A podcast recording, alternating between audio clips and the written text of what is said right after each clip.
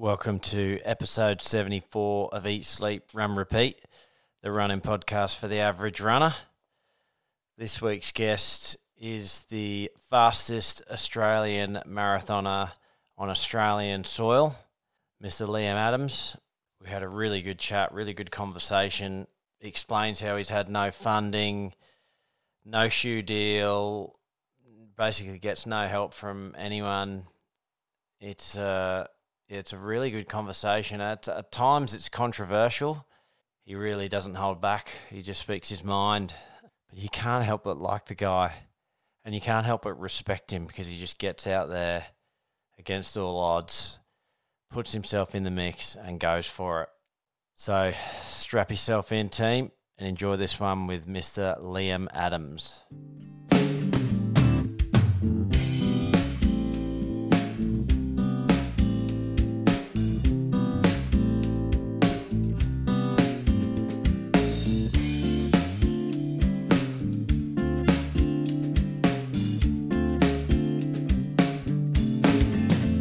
Close your eyes, leave all your troubles behind. Welcome to the show. it's fine. One of the best marathoners Australia has ever produced, Liam Adams. Well, thanks for having me, guys. I don't know about best marathoners, but yeah. Oh, mate, definitely, definitely are. Um, you're a bit of a hero of mine. I'm a tradie. You're a tradie. You run in the uh, high vis singlet. Yeah, It's, uh, yep. mate. Do you have? You must have to wear some nipple tape when you wear that singlet. Uh, surprisingly, um, I don't. I've actually got the nipple chafe once or twice before, but uh, I haven't got it in the. Uh, oh, I think maybe once in the tradie singlet, but I, I kind of vas up, use the Vaseline, and Yeah. yeah, so I've learned from that mistake. Oh, those those tradie high vis singlets are really rough usually. Eh? I, I They're always pretty thick. Yeah, I see Not you wearing that and think, God, he must have some tape over his nipples. yeah. Yeah, so um, it's just uh, me, Wooly, and Wax at the moment. Nathan, I think, will be jumping in. But yeah, we're just um really stoked to have uh, have you on, Liam. You're like a superstar of Australian running, and uh, yeah, stoked that you've jumped in and joined us. Uh, good to join you, boys. Yeah. Well, I'd like to hear about sort of your like, how did you get started with running? Did you run as a junior? Kind of. So I was pretty sporty as a kid and uh, just loved playing all different sports. And uh, I was kind of doing out outside the schooling system. I was doing football and baseball. And uh, it's like in primary school, um, my primary school teacher, PE teacher, kind of suggested I should try out for the uh, the school cross country team. And uh, I tried out, got selected in the school team, and uh, ended up doing well. I, I think I was like first or second in the zone, uh, in the districts, and same with zones, first or second, and made it to states. And uh, I, um, my first states, I couldn't compete at because I had like a severe asthma attack, probably about three or four days out, and uh, couldn't really breathe properly, properly or anything like that. So um, I had to Wow. skip that. But uh, the following year, I made it to to states and uh, made the the states team and got selected and came third at nationals. So, um, and that was kind of I hadn't been training at all. I kind of made it to states without training, and then the the state team had the occasional uh, training session, mandatory training session that you had to do, and I'd go down to that and worked out that training definitely helps you. So it wasn't until um, the following year I did made it to nationals again and had a poor result, like something I was pretty disappointed with. And I've like, oh, I think I need to train a bit more and take it a bit more serious and decided probably about when I was about 14 that I'd uh, get a coach. And uh, I found myself a local coach called Gregor Grigorski. Um, he was like a, he's only been in Australia for a little while. He was the um, national junior steeplechase coach for Poland, and uh, he stayed on after the world um, world junior champs in Sydney, and um, met him. He he trained me, and uh, he slowly pushed me away from all my other sports that I love to do. So I was like doing the baseball, the football, and and stuff like that. So the football um, kind of clashed with the running training. So yeah, I had to skip, uh, get rid of that pretty quickly. So I think maybe 14 or 15, I I decided to quit football. Um, Is that Yeah. rugby? oh, Rugby A- league. A- AFL. AFL. then. Okay, Yeah, yeah.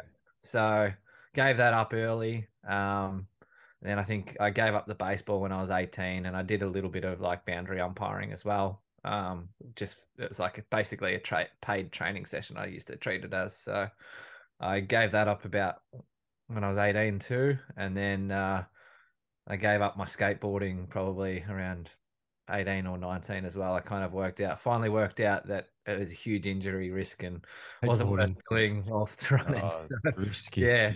And then like I was kind of still skating like when I was like 18 or 19, but I was like, oh, you better not try that trick. That's a bit too risky. Doing Um, it secretly. Yeah, I was doing it and I was just like when you're doing something which you're not kind of testing yourself, it gets a little bit boring. You're doing the same thing over and over and it's just like just not as fun. So gave that up and and yeah, just put all my focus into the running. So when you say you had um like an asthma attack, is that something you've battled with through like for a long time? Because you sort of still have it to this day, don't you? Yeah, I well, as a kid, I got it quite bad. So I'd been hospitalized two or three times when I was little. Uh, spent like uh, I think one or two of the stints I'd spend like a week or so in hospital, and then like I don't know, the last few days I might be participating in some asthma research and stuff like that. Um, and then I feel like the running's kind of helped me get over the asthma. So it's improved a lot. I, I don't get asthma as bad as what I used to. Like I occasionally get the flare ups, but they're nowhere near as bad as what I got as a kid. Um, but I think it's kind of they say that it kind of transfers as you get older into like hay fever and stuff like that. So when it comes springtime, I just get severe hay fever. It's like Oh, really? Horrible. Sneezing and Oh yeah, sneezing, just massive runny noses, and just crying basically all through spring. But uh, yeah, I'm kind of like this last year. I've been quite sick. Um, just kind of, I don't know if I got like long COVID or something like that. I've never tested positive to COVID, but um, I think I must have got COVID late last year, and I've just been getting chest infection after chest infection, and then that kind of felt like I was turning into a bit of asthma and stuff like that. And there was a period this year where I think it was around March, February, March, and uh, would any bit of training which was faster than a tempo, I'd just start wheezing. So I could feel the wheeze in the chest, and you could hear it whilst I was breathing. So, like all my training was horrible. So at the start of the year, so I've it's uh, it's hard to say um, how bad the asthma is anymore. Um, but got it Um, under control. yeah, it's a lot better than what it was. Yeah.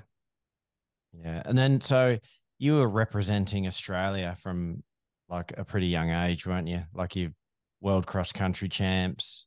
Yeah, I kind of my first team was like the World Schools Cross Country Championships, and uh, that was in Karlovy Vary, I think, in two thousand and two. Um, that was my first team, and then I kind of uh, my last few years, like under 18s to 20s, uh, I'd kind of made the criterias to be selected, like the performance criteria to be selected for the under 20s World Cross Country team, but was told, no, like the first year I made the criteria, they said, no, we'll only send you if five other, oh, it was three other guys would make that time. Um, and then the following year, three other guys made that time and they said, no, we'll only select you if it was, you ran, I think it was like 1405 or something like that. And yeah, they had no intentions of sending under 20 teams back in the day. So I got kind of shafted with all that stuff. But uh, since that date, um, my first year in the Opens, I, I think I was third or fourth at the uh, World Cross Country Trials in Canberra. Um, I got selected based on that. And then ever since then, I made every cross country team up until uh, the Denmark World Cross Country, where um, I had a shocker at the trials. I think I think I yeah I had a cast on my hand. Um, I broke my hand at work, and uh, I had a bit of time off running because every time I'd like run for like a few weeks, I could feel pain in my hand, Yeah. jolting. So I took a bit of time off running and tried to make the team, and just yeah, no chance. And then and then yeah, the last World Cross I didn't make the team too. So the last two World Cross Country Championships I haven't made. So yeah, I'm a bit shattered about that. yeah. So you're a uh, an electrician for anyone who doesn't know. So is that something you like you've you started your apprenticeship sort of when you left school or uh no, I well there's kind of two options for me like out of high school. Two things I kind of wanted to do and one obviously knew that I wanted to to be a tradie. Um, that was one option, but was told, oh, it's going to be too laboring on the body. And then the other option that I was thinking was to do college in America, and that's one thing I definitely regret not doing. So I think I could have really furthered my career in that. And yeah, they were the they were the two options, and then I tried to. I was told that yeah, too laboring on the body. So yeah, those two options were scrapped, and uh, I um, worked for about a year or two, like save up a little bit of money and kind of got myself eligible for independent Austudy. And uh, kind of that was how I kind of supported myself during uni was that and do night fill um, to kind of get me by through the, my uni years. And uh, did uni in Australia, did a degree that was kind of flooded and didn't really guarantee you anything when you finished it. Um, if you're going to ask, it's a Bachelor of Exercise Science. So, um, and I think at the end of the degree, it was like you do a four year internship or something like that.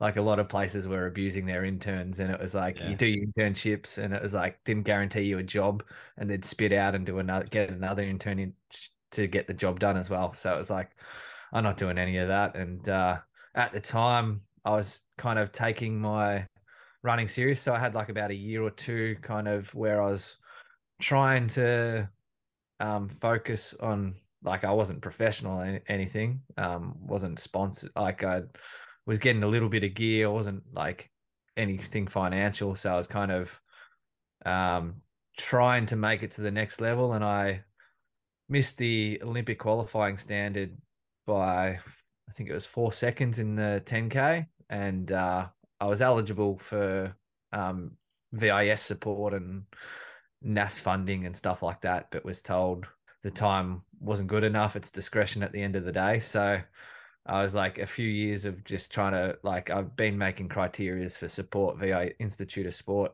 type of uh, support and I was always told, no, you're not good enough. And they'd always try and make the standard a bit quicker and kind of realize that, yeah, they're not going to support me ever. So I had to think about the future. And I was just like, well, I might as well do what I originally wanted to do, something that I know that I'm going to love doing and it's going to be a job for the future. And I guess in a way, that was the way I was going to support my running was through working and being an apprentice Sparky. I ended up taking making the decision, doing that, and uh, well, yeah. bloody Sparkies, they charge through the roof, so you're probably doing all right out of that. Well, I'm, I'm not Good the one move. charging, so yeah. yeah. What what is um NAS funding? Uh it's Athletics Australia um funding. So they kind of select the athletes that they feel um they want to throw their their budget in towards and basically that kind of support kind of allows them to get massages and access to all these experts like I don't know Queensland Institute of Sport or something like that in in Queensland yeah. or Victorian Insti- Institute of Sport or AIS if you're in Canberra. Um, it gives you access to those facilities, so you, you get those training facilities. You're also getting things like um, flights, accommodation, um, any like running expense paid for. So um, yeah, that that's was pretty, definitely that's gonna, pretty good, eh? Oh. Yeah, that was definitely going to kind of help support the running. But um, for me, it was like I'm not going to get that support, so I got to go get a job and uh, do it myself. Well, mate, you've done really done well in the uh, face of all that sort of adversity. So, mate, yeah. what was your first marathon that you ran? Uh, my first marathon was Melbourne Marathon in 2013. I um, think I'd just done City to Surf, um, had a big, big run there, and uh, I had some um, business class tickets to like San Francisco, so I did um, a little trip with the missus there to see Buenos Aires. Oh, not San Francisco. it was South America. Sorry. So yeah, Oh, yeah. Okay. business class tickets there, and uh, kind of didn't give myself much of a preparation, but I, I did Melbourne Marathon and uh, had a good one there. I um, ran a 214.09, which uh, got me qualified and selected for Commonwealth Games in Glasgow. And yeah, that was where my second marathon was was Glasgow Commonwealth Games. Oh, that was your second marathon. How did that go? Uh it went well. uh I went out there and kind of ran with the the Kenyans and the the Africans and uh uh, they were pl- kind of running, uh, doing funny buggers. So we had a couple of Ks where it was pretty solid, and they threw out a, a K or two, which was like sub three, maybe. I think it was about a a two fifty two K in there, and uh, we gapped like the rest of the field, and uh, then they just shut up shop. And uh, we went out to like 320, 330 pace, and the, the main pack would catch us. And they did this a few times. So I got suckered into it twice. And then I was just like, where's Michael? Where's Michael Shelley? I'm like, he's not getting stuck into this stuff. So I was thought on the third time that they did it, I let them go. And I just started running with Michael and he just consistent pace through the field. And I just ran with him for most of it. And I think by about the 30, 30K or 34, I think it was about 30 or 34K, somewhere around there. I just started dying a bit. Um, and Michael just powered through, held on with the pack, and just his last 5K, I think it was like a, a 1410 or something ridiculous. Um, and I, I got spat out the back and kind of blew up a bit, but I still ran a, a PB that day. It was like 21348. So, yeah, at the time it was pretty good. It was a pretty windy day as well. So I, I got isolated and uh, towards the end, but still held on strong. I think I was seventh overall. Unreal. Amazing. Man, I, I listened to you on the Straight At It podcast with is it Mitch Dyer. Yeah, Mitchy. Yeah. That was really good, man. You said that um, you've seen some pretty crazy things behind the scenes of some of these major events. You got any stories you can share with us about things you've seen? You don't have to mention any names or anything, but that story about the straws going in the toilets was pretty interesting. Oh, it was like they weren't straws; they were cylinders, and yeah, if they were, whatever it was was legal, it'd probably just go straight in the bin. Yeah. Uh, but they didn't want anyone to see what it was or or anything, so they just thought, "Yep, straight in the toilets." And Very, very suspicious. yeah. You seen any other crazy things like that? Um, oh, you kind of see some interesting. I've like, there's been a race in Australia where I saw two internationals. One said to the other was like, "Oh, you got that? You got those pills?" And the other one got nods. And then it was like kind of a pack of people together, like a few elites, elite athletes, and um, I don't think they thought that anyone heard. And then the one of the internationals gave it to the other international, and the um, other international who took it walked away about ten meters away from the pack and walked to the wall and kind of went like this, and uh, came back to the pack afterwards. And I, I witnessed that. I was just like, "Oh, what's going on there?" And why would you call whatever if it was a Nurofen or a caffeine tablet? Just call Yeah, it you openly take it. Yeah. yeah, or just say, yeah, you got that Neur- Nurofen. Like, yeah, like you know, I don't know why you'd be calling it a pill. Yeah, it sounds a bit. And that must just make you angry when you're Oh. when you're doing it naturally clean and you just see so much shit like that going. It must just really You also hear stories from like past elites and what they see and witness. And I've also had like a, a friend who's been a doping chaperone, and uh, they said that they were doing it at Commonwealth Games um, in Melbourne, and they had a list of athletes that they weren't allowed to. If they they'd walk up and randomly select an athlete, ask him for their accreditation, look at their name, and then look on their list to see if they were allowed to drug test them. So you just wonder like what is going on with this sport what are they doing it's crazy, hey. Like it's hard to not be like really negative about it, but like when you see some of the world records or like, you know, really good times happen and they're just by done by someone who's just come out of nowhere, and you just think, man, how is that possible? Yeah, and Yeah. that's a, the thing. That's a thing with like the guys which come out of nowhere is they've never been drug tested before. Yeah. So I think in those type of countries, you only get drug tested if you've got a very high ranking in the world. Um, so if you're an up and comer in those countries, you, you've never had a drug test before. Yeah, and you think about when like COVID was happening, there was like countries were locked down. There was not they weren't letting people into tests anyway. they were weren't letting like, water into imagine what they were no. getting up to. Yeah, yeah. Well, I think athletes kind of realize that. I think that year um, was probably the year that I'd think the longest period I hadn't had a drug test, a drug tester knock at my door.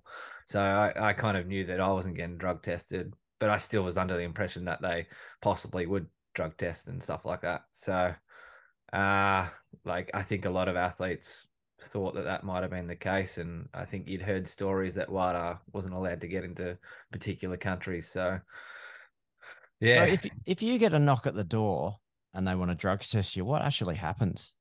Well, I used to set my um because I'm on the whereabouts list, um, which means that like I'm highly ranked in Australia. So I'm I'm the one kind of keeping Australia compliant to the ASADA Act and allowing them to get their government funding. So yeah, whenever they knock on the door, yeah, it's either going to be blood or urine, and the rule is kind of like whenever they do like an out of competition drug test, they're kind of doing it for your um by like your your passport, um, which kind of like is your base levels and stuff like that. So there's like specific rules around that. So if I had done a training session or a run within that two hours, they've got to sit with you and and wait until that two hours is up from when you finished your exercise. So there's been times where like I'd set my drug test hour back in the day. I used to set it for 10 p.m. at night, thinking that I'd be finished my run by then. And uh, yeah, there's a couple of times where my partner Charlotte would call me up and go, "Drug testers are here. Cut your run short, or you're going to be like, like, Oh wow. Like Yeah. you're going to be uh, up all night." So yeah, I'd get home as quick as I- as I can, and uh, yeah, they'd wait with me until like that two hours up was up, and there'd be times where they'd been at my house till like twelve in the morning. So I changed my hour till like five in the morning, just so I've got the hour between five and six, and then basically from six I can leave the house and go to work. So you kind of guarantee an hour per day that you're going to be in a, a location. And obviously, I always select my house, and uh, yeah, that's an hour. But they can get they can drug test you any time out of those hours too. So they can rock up to my work um, and drug test me there because I got to put in details like where I work each day, uh, where I train, uh, where I sleep, and and that. So Wow. Yeah. How how many times a year do you do you reckon you get tested? um, probably about five, maybe four or five times a year. They come to my house, and then you also get your in competition drug test too. So races like Gold Coast Marathon, you'll get drug tested at. So and then that yeah, before or after? Uh, that one was after. Um, I got drug drug tested straight after the race, and uh, it was a weird experience that one. so, Why? Why? so um, at about the 20, 23, 24 k mark, I was kind of getting a bit of stomach cramps. I'm like, oh, I need to go to the toilet, and I was kind of concerned that I'd do a bit of a deeks on course. uh, thankfully, like I, I held the stomach held together, but after the race, I was just busting, r- really painful gut pain, and like the drug tester no. came over and I said, I need to, um, I need to go to the toilet, and uh, they're like, oh, um, they like gave me a cup, and they're like, yeah. Um, if you can do that as well. and uh, yeah, so I provided a partial sample and uh, that had to be sealed and locked up. And then um, that was like kept with the drug tester. Um, and then I had presentation. So uh, the my partial urine sample was kept with the drug tester in the room whilst he was doing all these other drug testers, drug tests.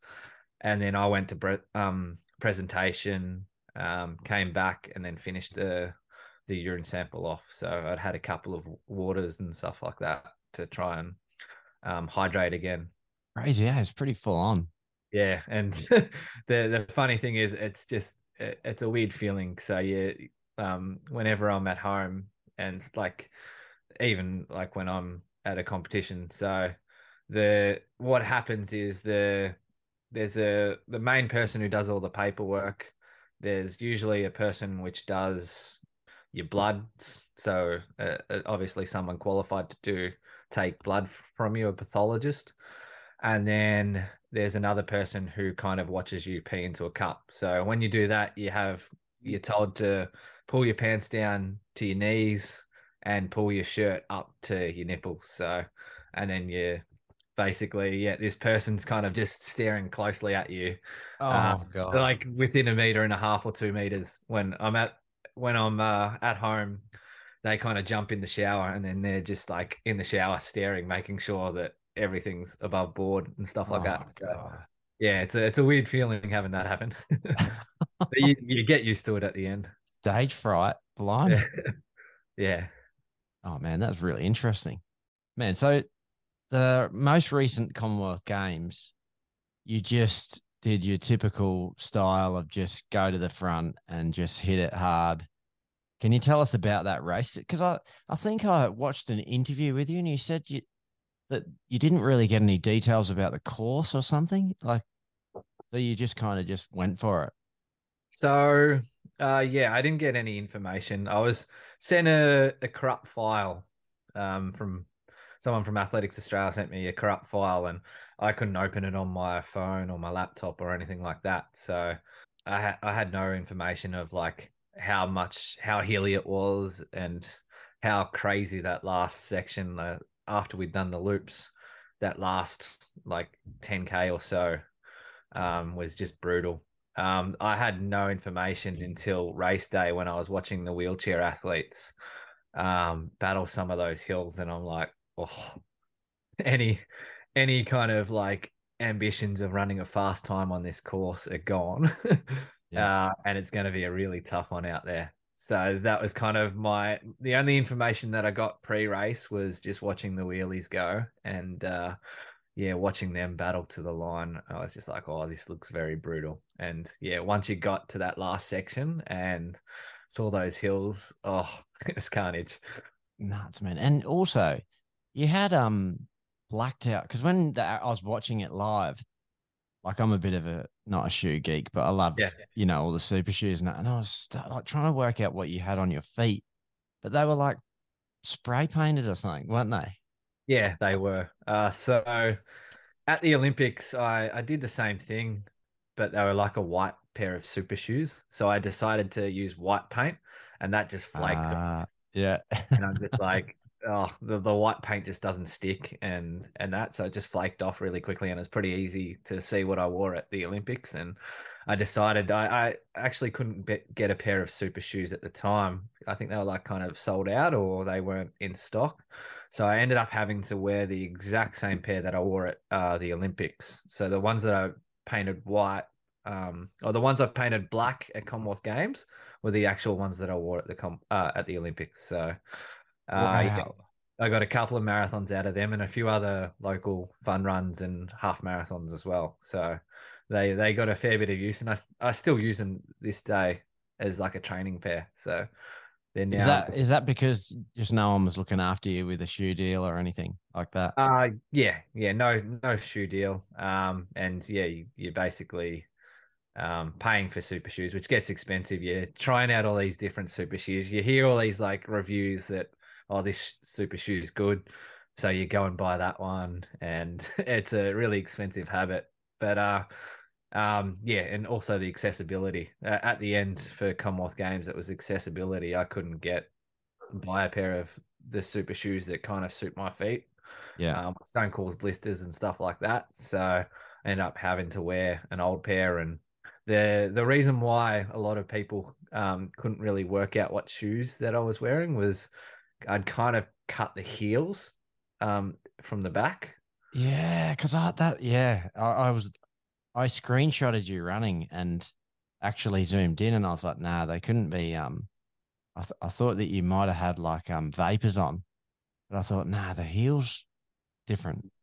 Yeah. So the pair that I wore at the Olympics um, for Sapporo or Tokyo, um, I got to the halfway mark and I just felt something was cutting into my heel on my right foot.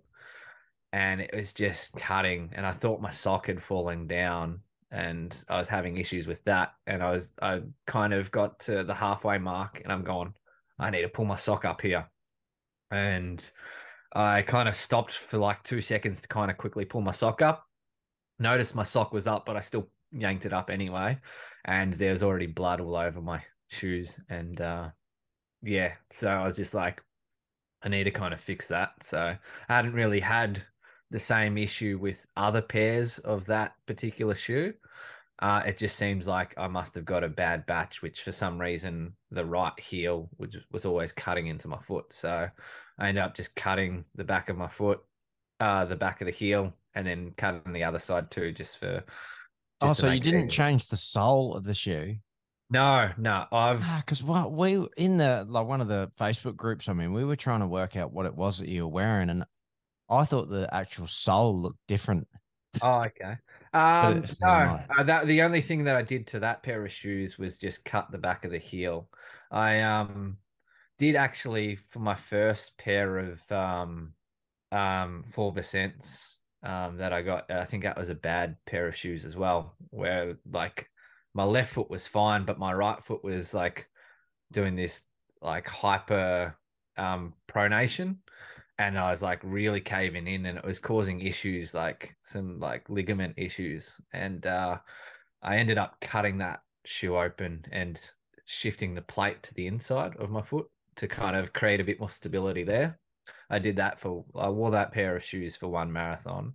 Um that resolved that issue, but then the next pair that I bought, the next um four percents that I bought didn't give me that type of issue. So I think that was another one where it was a bad bad batch out of the factory. Yeah, it depends what factory they come out of. They reckon that um the different countries use slightly different foam. Apparently, Yeah. Yeah. well, like the first pair of um vapors I had just felt like amazing, and then the second pair I had just, just felt dead. You know, not Yeah. as much spring in them. Yeah, I, I reckon I've had a few of those pairs of shoes where you just feel like you're getting nothing out of them compared to like another pair. Yeah. Yeah. So, mate, the Gold Coast Marathon this year, you had a bit of a um a stint of training overseas, but you you were having asthma problems before you went. Is that correct? Yeah. Um, I think it was that long. uh, I think Long COVID, must have maybe. been long COVID or something. I'd never tested positive to COVID, but there's a few times where I thought I did have it, and the the test would say negative, like a negative, and I was just like, okay, I'll take that. But they're obviously like, yeah, your rapid tests where they're, I think the percentage is thirty percent of them actually can test for uh, COVID or something like that. So I, yeah, I at some point I think I got COVID and I just kept getting chest infection after chest infection. And then I think it turned to asthma towards the end where, yeah, I was wheezing all the time and that. And I could feel like the wheeze when I was running. And it, yeah, The meds really helped that out. yeah, there's an old asthma medication that I used to have as a kid, and that cleared the chest, and I could breathe normally. And I don't know, I guess when you've been running at what a sixty percent lung capacity or whatever it is, I, I don't know. But once you can breathe normally, it just everything feels awesome after that. So Yeah. um, yeah, it's just exciting to get back to running and uh, So then you went you went to um Flagstaff. Is that cor- is that right? Yeah, yeah. So that was mid May. I went to Flagstaff and I was going to go probably a week or two later, but um, just with the way things were going, um, I decided that I'd can a couple of the Australian races um, that I was kind of looking to target just because the marathon training was going terribly. So I was supposed to start the marathon training in March, but I just couldn't get the training in just because I was being sick. And then towards the end, it was kind of work affecting it, but it was also um, I was getting like a few car issues. So um, I was kind of when I, once I was getting home from work, I was kind of trying to sort out my car and trying to fix that up. And that was kind of meaning that I was like skipping a run here and there. Um, so I wasn't quite getting the marathon training in prior to leaving. I did do a great marathon session the day that I left to go to Flagstaff. Yeah, tell us tell us about that because I Uh, I've heard this on the uh, on that Straight At It podcast. It's insane.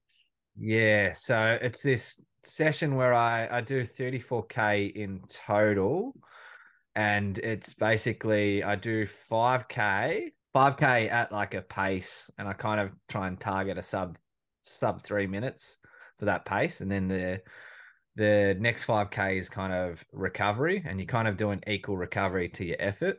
It's basically 5k 4K, 3K, 2K, 1K, and then you get into 800, 600, 400, 200. Right, right and that equals yeah. a total of 34K.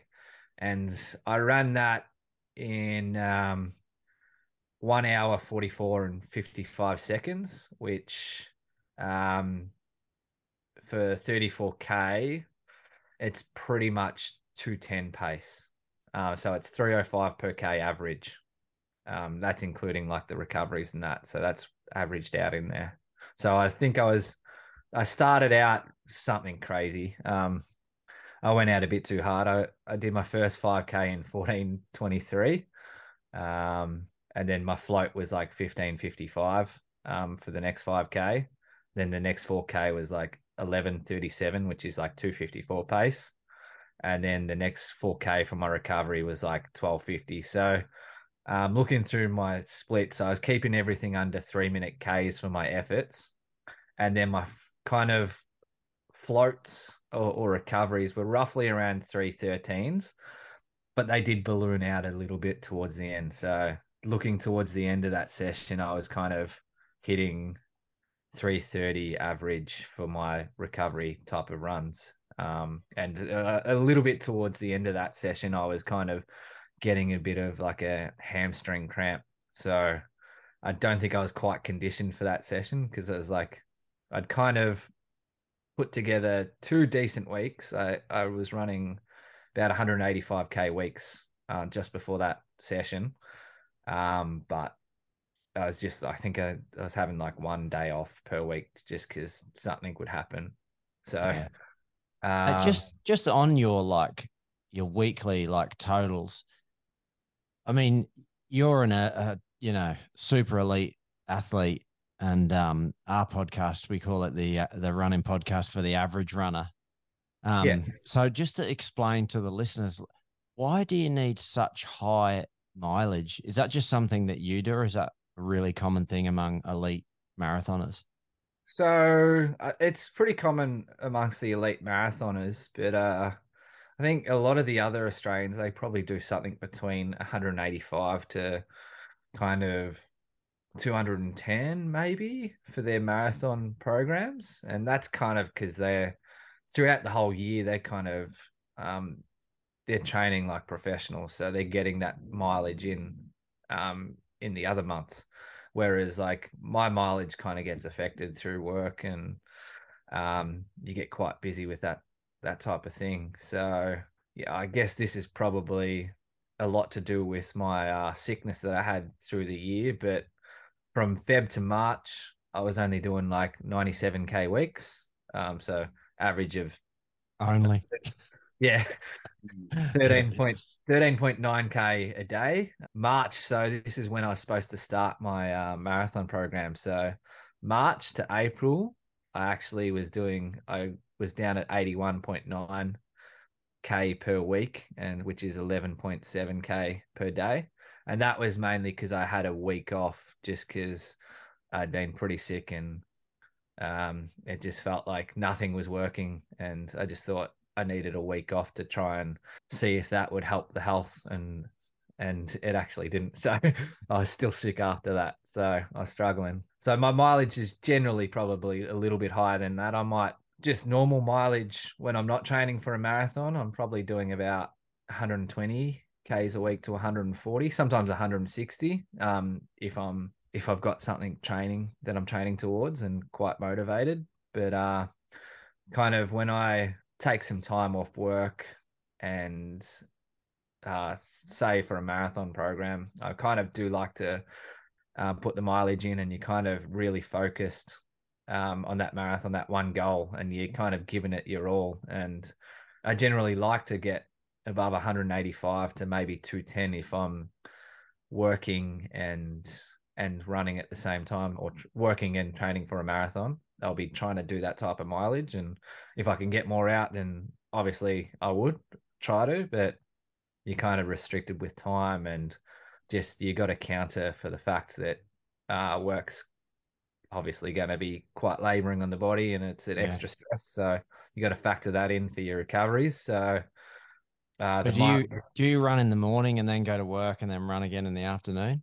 No, I I don't have that ability. So um, just with like with being a tradie, you kind Early of starts. Yeah. early starts. So um, and I'm not a morning person, so I don't think I can wake up at 4 a.m. and go for a run in a, a training session. So I kind of just stack everything into the the one run after work.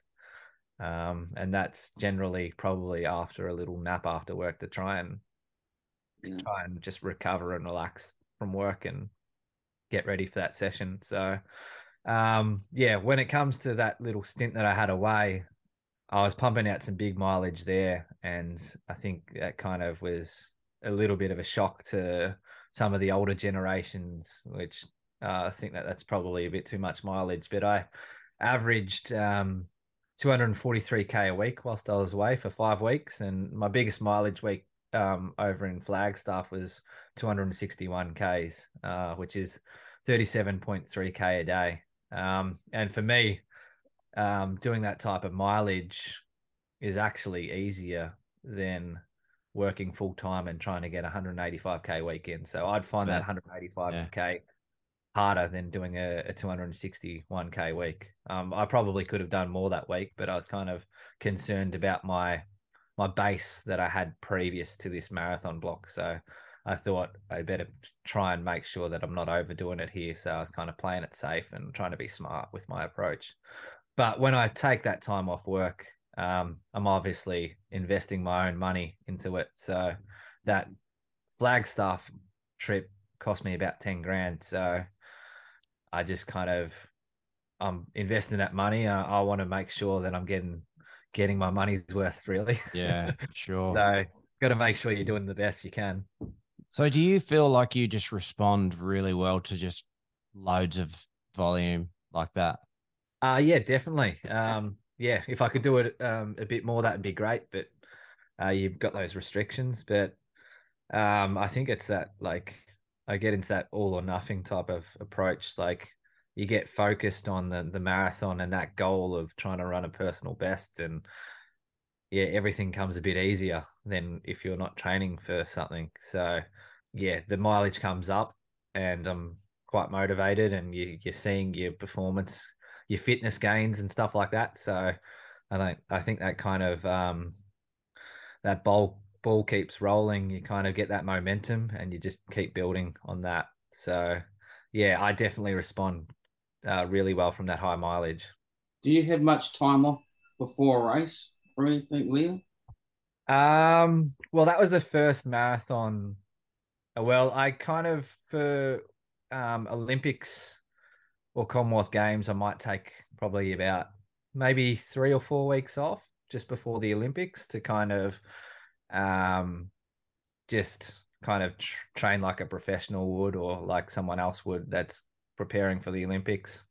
And and yeah, that's probably it. I kind of they're the only marathons that I do, but this was the first time, and I kind of was at a point just being sick and just having some terrible results this year. I just thought I needed to spend a bit more time off work and just really invest some money into trying to trying to get that personal best and and that because I just felt like just things weren't going well for me and I just needed to dedicate more more time and focus a bit more on the running and shift probably a lot more of that like i guess when you're working you've got that you- that focus on work as well uh, and you Yeah. kind of balance it with the running but i just thought that maybe work was kind of taking a bit more of a priority to my running just because i'd been sick and i just needed to reset the mind and got out did some altitude training with a couple of other Australians, and um, yeah, just really got that. Um, I just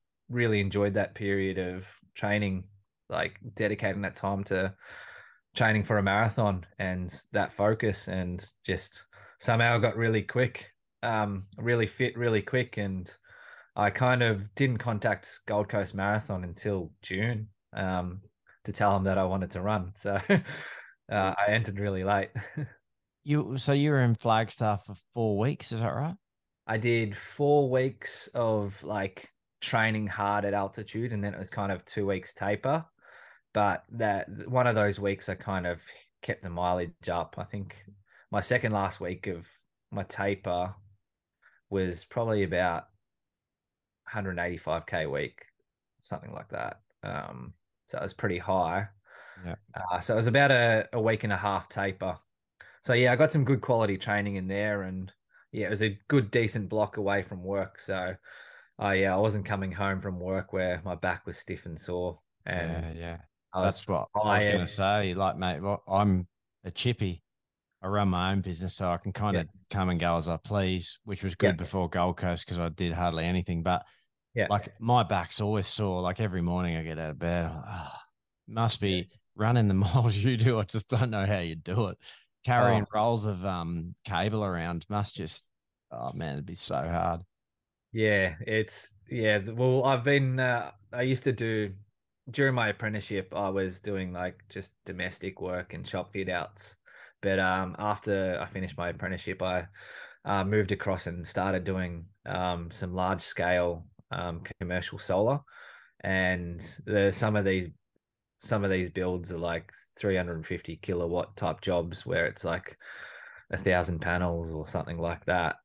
And um it's just repetitive work and it's all below waist so Bending you're over constantly bending over Yeah. and it's just putting lots of stress on the back and this these weeks that i just came back from uh, gold coast marathon oh i've just been so deconditioned from work that like my body felt relatively good after gold coast marathon i had a little bit of tight quads and that that might have been just like running on softer surfaces and not hitting asphalt as much as I would for a, a normal marathon prep.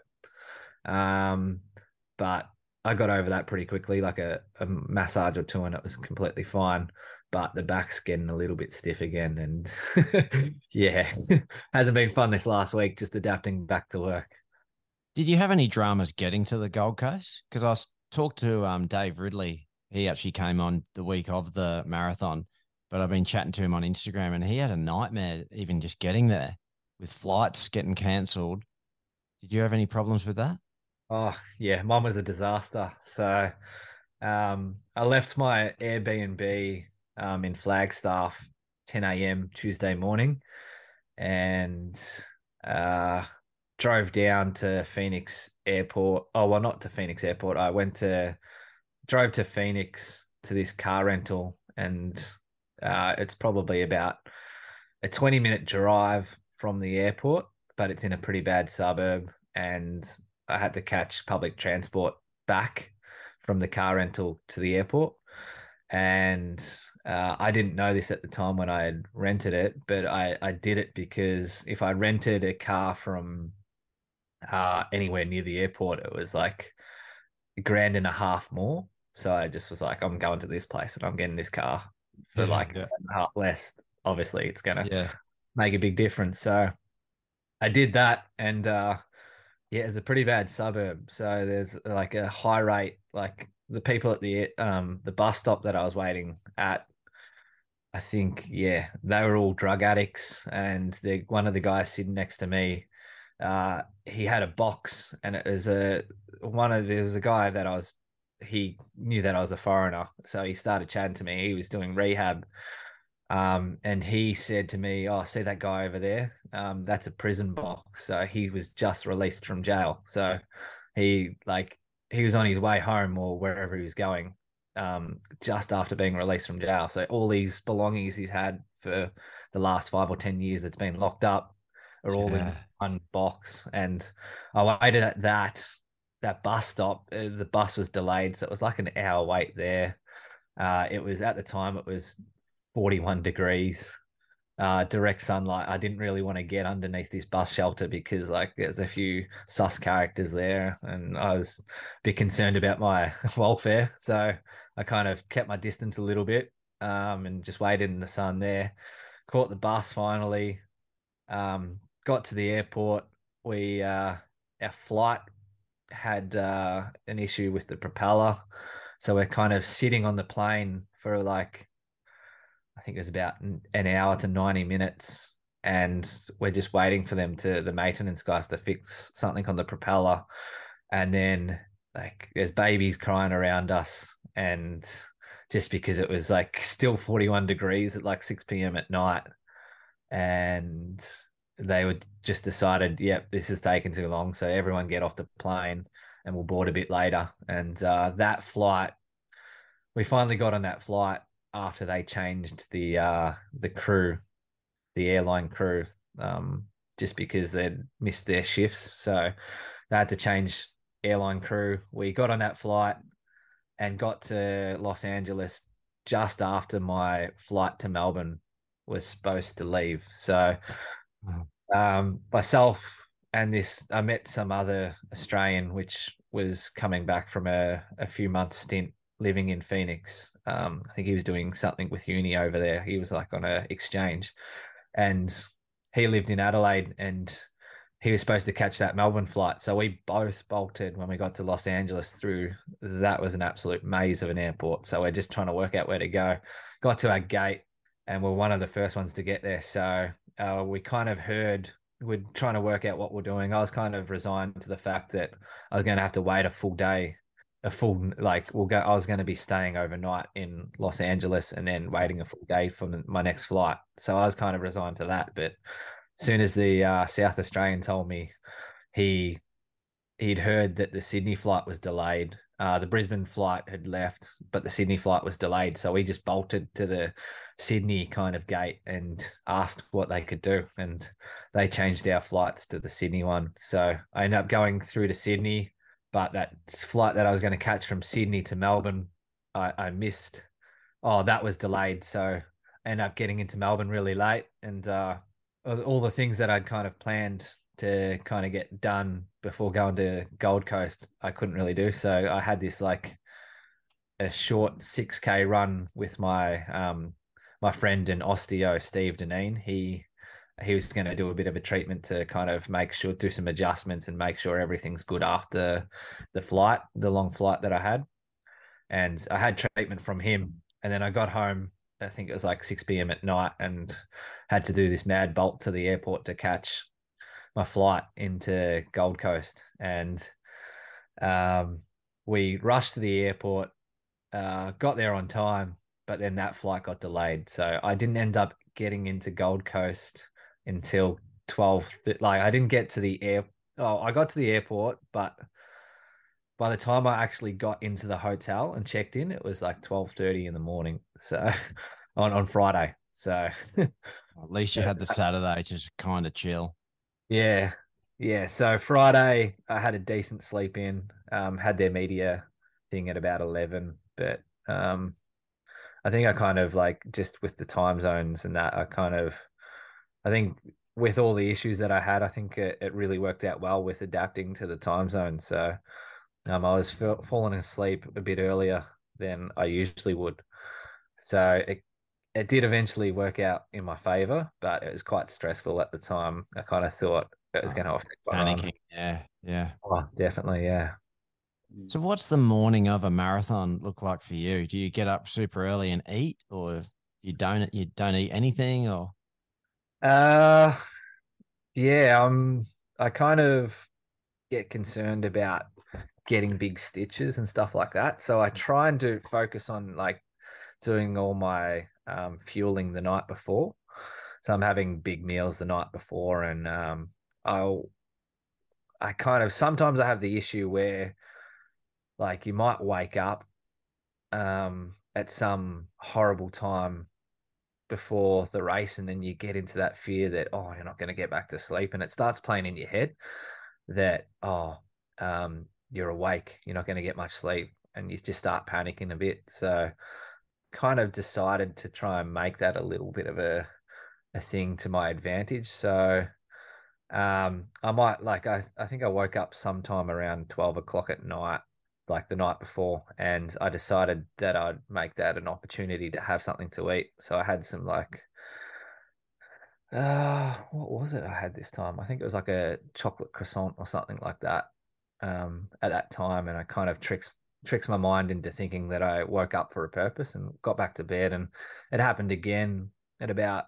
1.30 or 2 I kind of woke up again and I just had a cup like had a had a drink of water and a bit little bit more food and uh that was the last bit I ate before the race. I think I might have had like maybe two or three like lollies or something like that, some killer pythons um, just after I woke up at maybe four.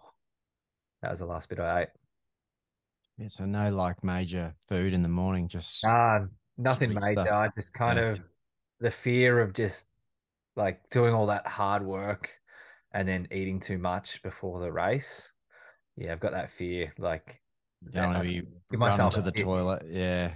Yeah. Yeah, oh well, uh, usually my warm-ups are just focused on making sure I get everything out um, before the race. So that's the most important thing is just the toilet, getting to the toilet and making sure you're completely empty. But um, just I just yeah, don't like taking the risks of stitches. But when I um did the the Tokyo prep or the Sapporo prep for the Olympics, uh, we kind of had a hyperhydration protocol and that really tested the uh, the gut strength out. So um, maybe I probably should be having a little bit more to eat or drink before a race because if you kind of train that and and that you can teach your body to adapt to it. So yeah, maybe that's something I need to work on. And uh, I, obviously don't have access to those sports nutritionists, so I haven't really worked out what the best um, thing for my Yeah. running is. I just go off how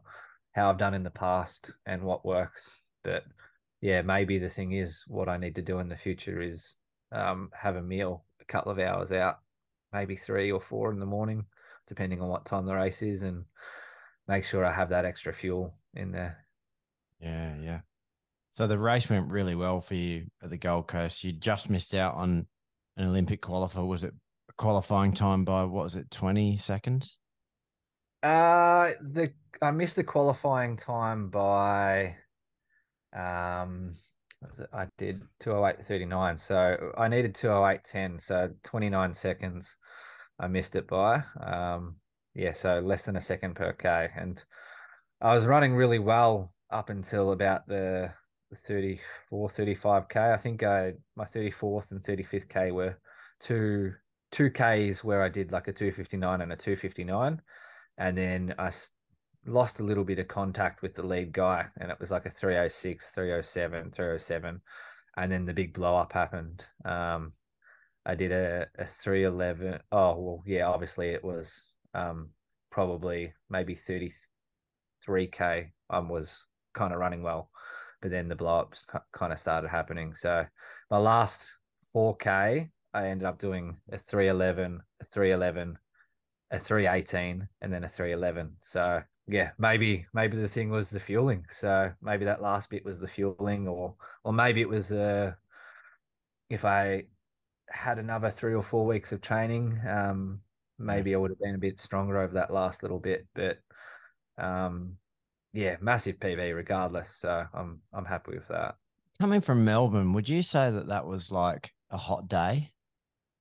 uh well if I had have done the whole preparation in Melbourne, uh, yes, that would have definitely been a warm day. I, I remember hearing quite a few of the guys saying, who who live in Melbourne, saying that was warm. But uh, Yeah. I was pretty lucky that I went to Flagstaff and did that altitude training, so I was getting lovely weather over there. Like, um, I think I only had out of the time I was there, I might have had two or three days where I, I had two or three runs where it rained for maybe half an hour to an hour max. One of those runs, it might have got down to about eight degrees or something like that. My hands are frozen, but uh, most of the time it was like 20, 20 degrees through to about 27 degrees. So when I was there at Gold Coast, uh, the the heat wasn't an issue. Um, yeah, I, I was pretty comfortable with that heat. Yeah, that's uh, just there was just so many people, like so many of the local guys that I follow. Yeah, There's so many blow ups on that day.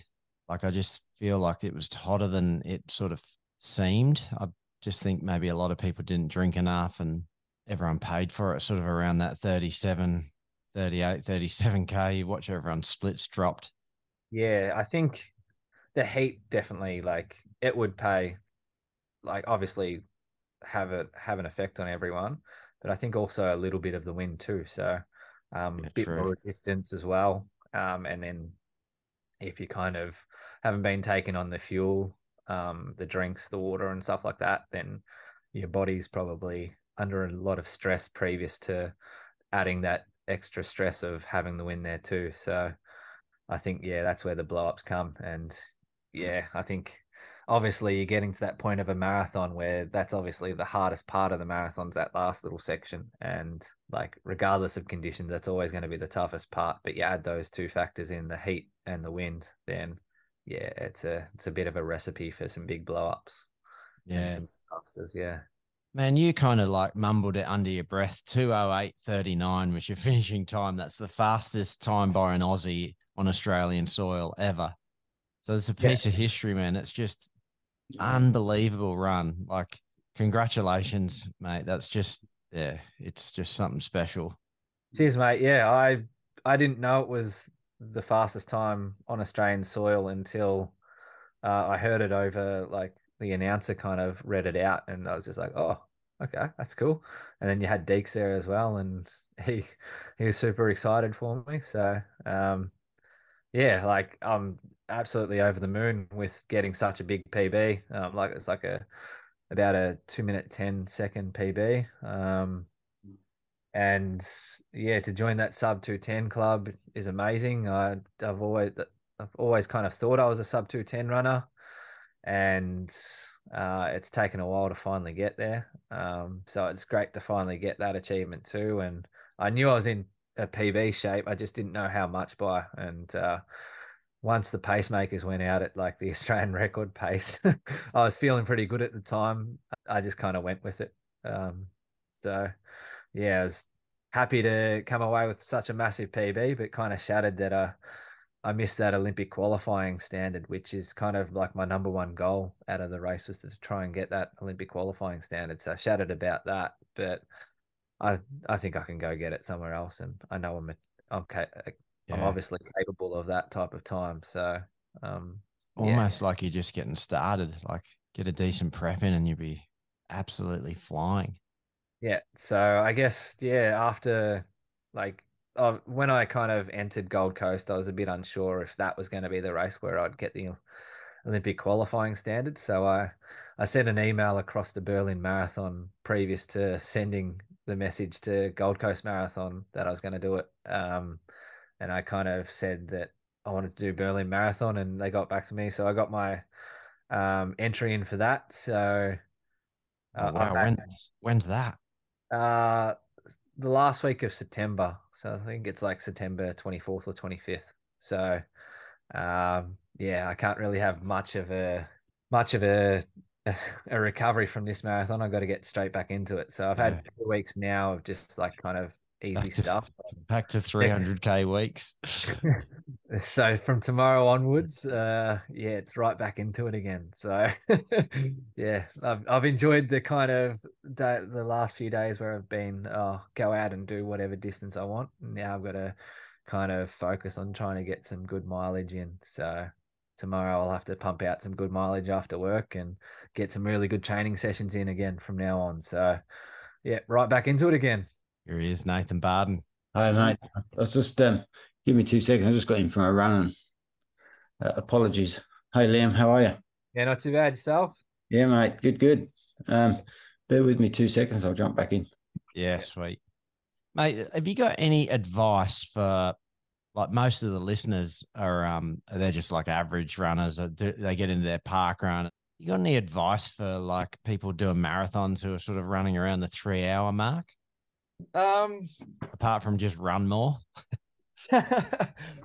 So yeah, obviously the marathon's a bit larger and tougher than a, a local fun uh, park run or a shorter fun run. So yeah, uh, sorry, I'm just trying to get a, a battery charger. Oh shit!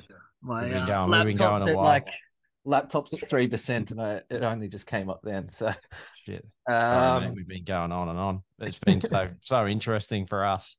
Yeah, it's been great, man. I've, I guess um yeah, it's marathons such a large difference and like large difference between a a 5k. So and it yeah, it's requires a lot of strength. So um ideas of trying to run anywhere near your 5k park run just throw them out of a window because yeah, if you tried to do that, it's just going to make your uh, marathon experience brutal. So it's it's definitely an event where it's like an, an unknown. Like when I did my first marathon, I didn't know what pace to go at. I kind of felt like I was going out at a comfortable pace, but anything after a half marathon was unknown to me. So um, I didn't know whether like by the 22k mark I was just going to be in struggle street and just battling to the line, or if I was still going to be good until 30k or 35k. Um, I didn't know how I was supposed to feel until the end. So even on like on race day, you just don't know um, your pacing uh, judgments and that. And I guess through training, um, you try and get a long run in, and you kind of get gauges of what type of fitness you you're in and what type of paces you can handle. So at- the end of the day, you kind of got to be really honest with yourself with the the type of fitness you're in and your goals that you want to achieve with that marathon. Um, so yeah, you yeah, you just got to go with the pace that you you think or know you can do, uh, not with the like ultimate goal of I want to be this in the future. I'm going to try and run that pace now, and then eventually I'll get there because you're going to have some really bad experiences with the marathon. What was that first one? What did you run? Uh, two fourteen oh nine. Um, That's fine. so that was wasn't a bit the slow, mate. eh? That was a bit. Come on. it uh it was really unknown what how I was supposed to feel. And I think maybe maybe my first experience with the mal um the marathon kind of made me fear kind of eating and drinking too much before a marathon because I had a stitch at like kind of a mild stitch at about 3k and I didn't take on any waters or drinks throughout the whole race. So um I was like I'd like when I was at uni, we did this thing where there was a thing where if you did like a glucose rinse, like you had something which was high glucose and you just like kind of squeezed it in your mouth and what uh, kind of swelled it around your mouth, it kind of, um, kind of activated glucose receptors and kind of tricked them into thinking you'd got more glucose in. So I was kind of doing that at like the halfway mark and that, and uh, I was going fairly well. I was up with the lead guys. Um, Yuki Kawauchi was in that race, and there's a few Kenyans, and I was going strong with them in the front pack. And then by the 30k mark, they threw down a sub three minute K. I think it was like 252. And I kind of thought, oh, this is pretty hot and it's unknown territory. Um, and uh, I think that 252k blew me up after that because I started going backwards pretty quickly. Uh, yeah, so it's you just don't know what type of form you're in. It's it's a real challenge, and I think the more you can train, like the specificity towards you like, of your training towards a marathon, if it's you can make it quite specific for marathons, uh, and completing the marathon, then you're getting better ideas of ideas of like of the type of form you're going to be in and the type of paces you can hold. So you kind of want to make yourself as knowledgeable as you can of your own body, but also what's required for a marathon. And I guess, yeah, that's the kind of goal that you want to do with marathon training. Great advice. Man, we we better let you go. Your laptop's running out. We've been going for nearly an hour and a half. Yeah. But man, it's been fascinating. I dead set could have just sat and listened to you tell because Like I've got a question of- about the off time, Willie. about the what? Sorry. Off time, and you don't have to put this on, but I've got to ask you, Liam, because you've Yeah. been in America, right? Uh, yeah, yep. Well, I lived in America eight years, but In-N-Out Burger was my favorite meal. Have you tried that? Oh, mate, uh, I love American burgers, and and yeah, I remember I had a trip to America in 2012, and that was when I was introduced to In-N-Out Burger. yeah, and man. Absolutely loved it. But uh, uh, I don't think there was an In-N-Out Burger at Flagstaff, but Okay. we we uh, I'm yeah, I was I'm madly love my American burger, so I was And like any, any opportunity I could get. Like if I was having takeaway, I'd be getting a, a big fat greasy American burger. So- when I left, it was um, Five Guys and fri- Five Guys and Fries just started when I left America, 2012. Yeah, that was another one that I liked in that.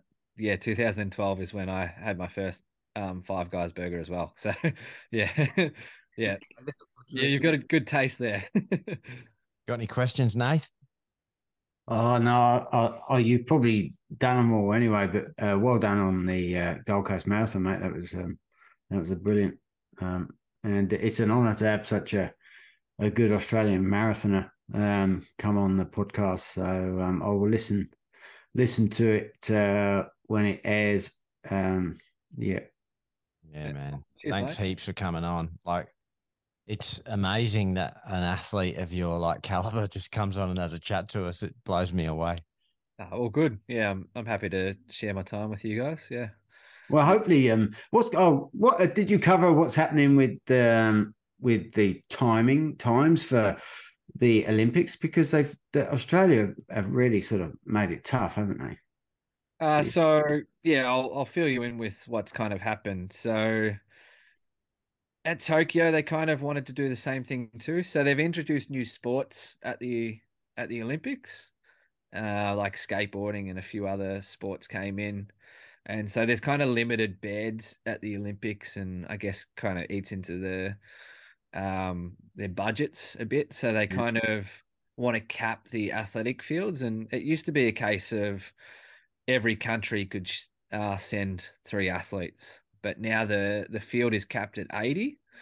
And uh, the last Olympics, they set the qualifying standard as 211.30, and they didn't think they'd get as many people qualified as uh, they ended up having. So this time they just made it super super fast. So they've now set the time as 208.10, and I think they they kind of want sixty percent um, of the field, maybe uh, it might be a little bit more to try and qualify through time, and then the rest were going to be qualifying through this point system, their rankings, and uh, I think that's kind of to to entice all these races around the world to pay ath- um, World Athletics this kind of money towards being a labeled event.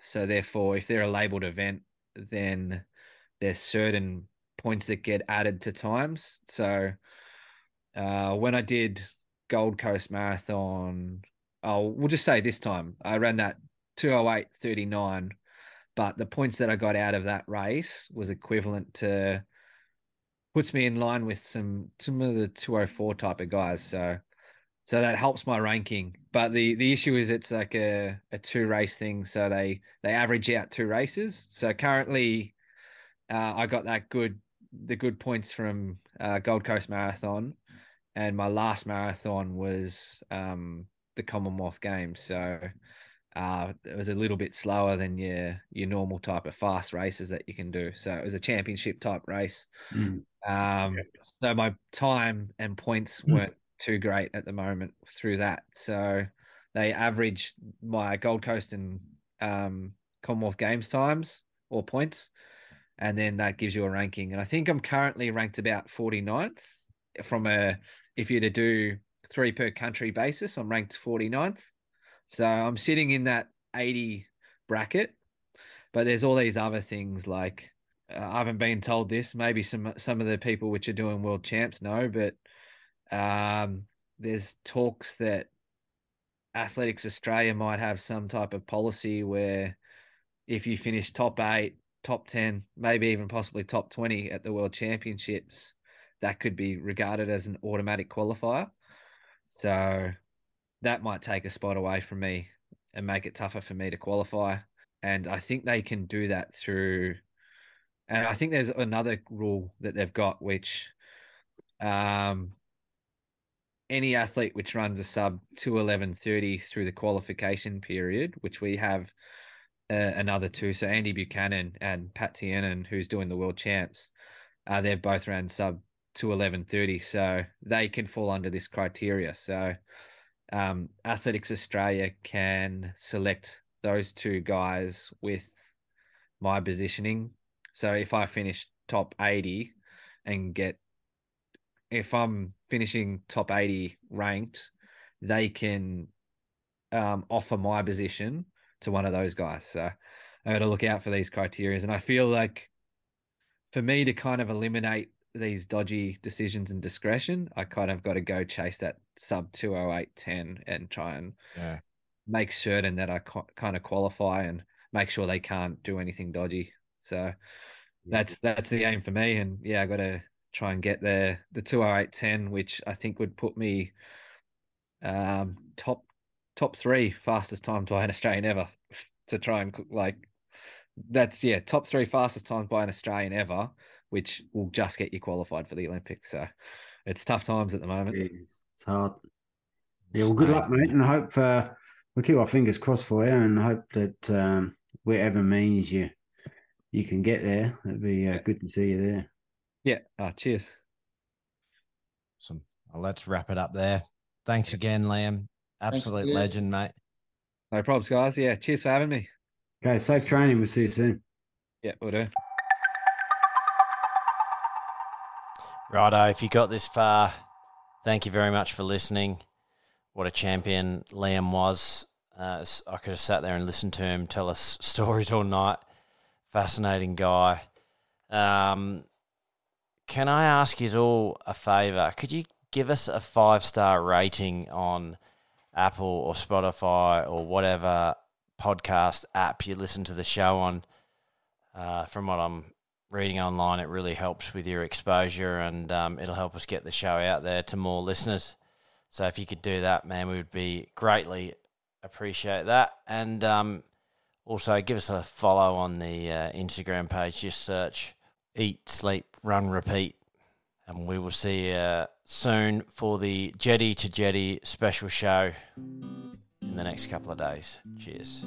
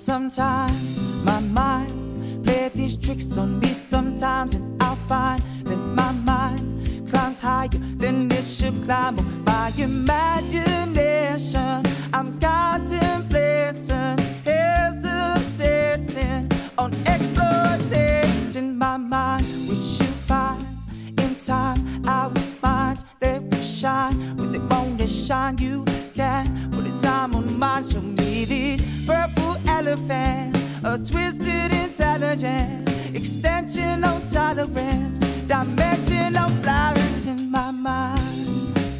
Stop, rewind. Now what the fuck did you find? Ain't nothing in here but why subliminal messages can't breathe.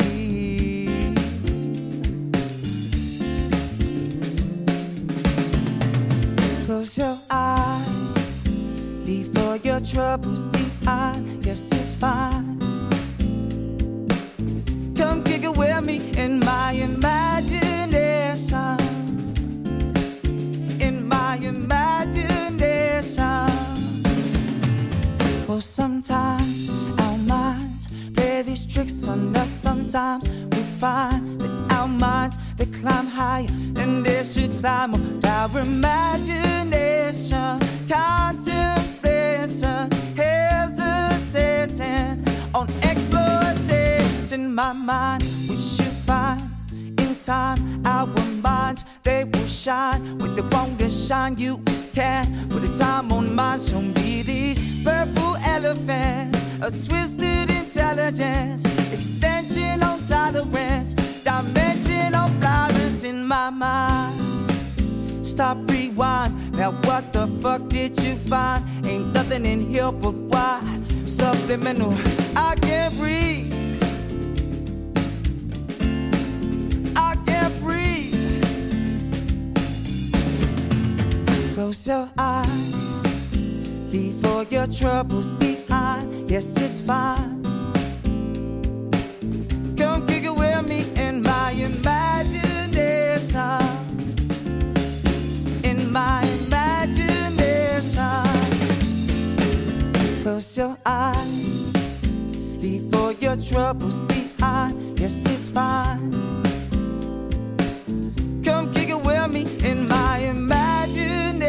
I'm contemplating, hesitating on exploiting my mind, mind, mind, mind, mind.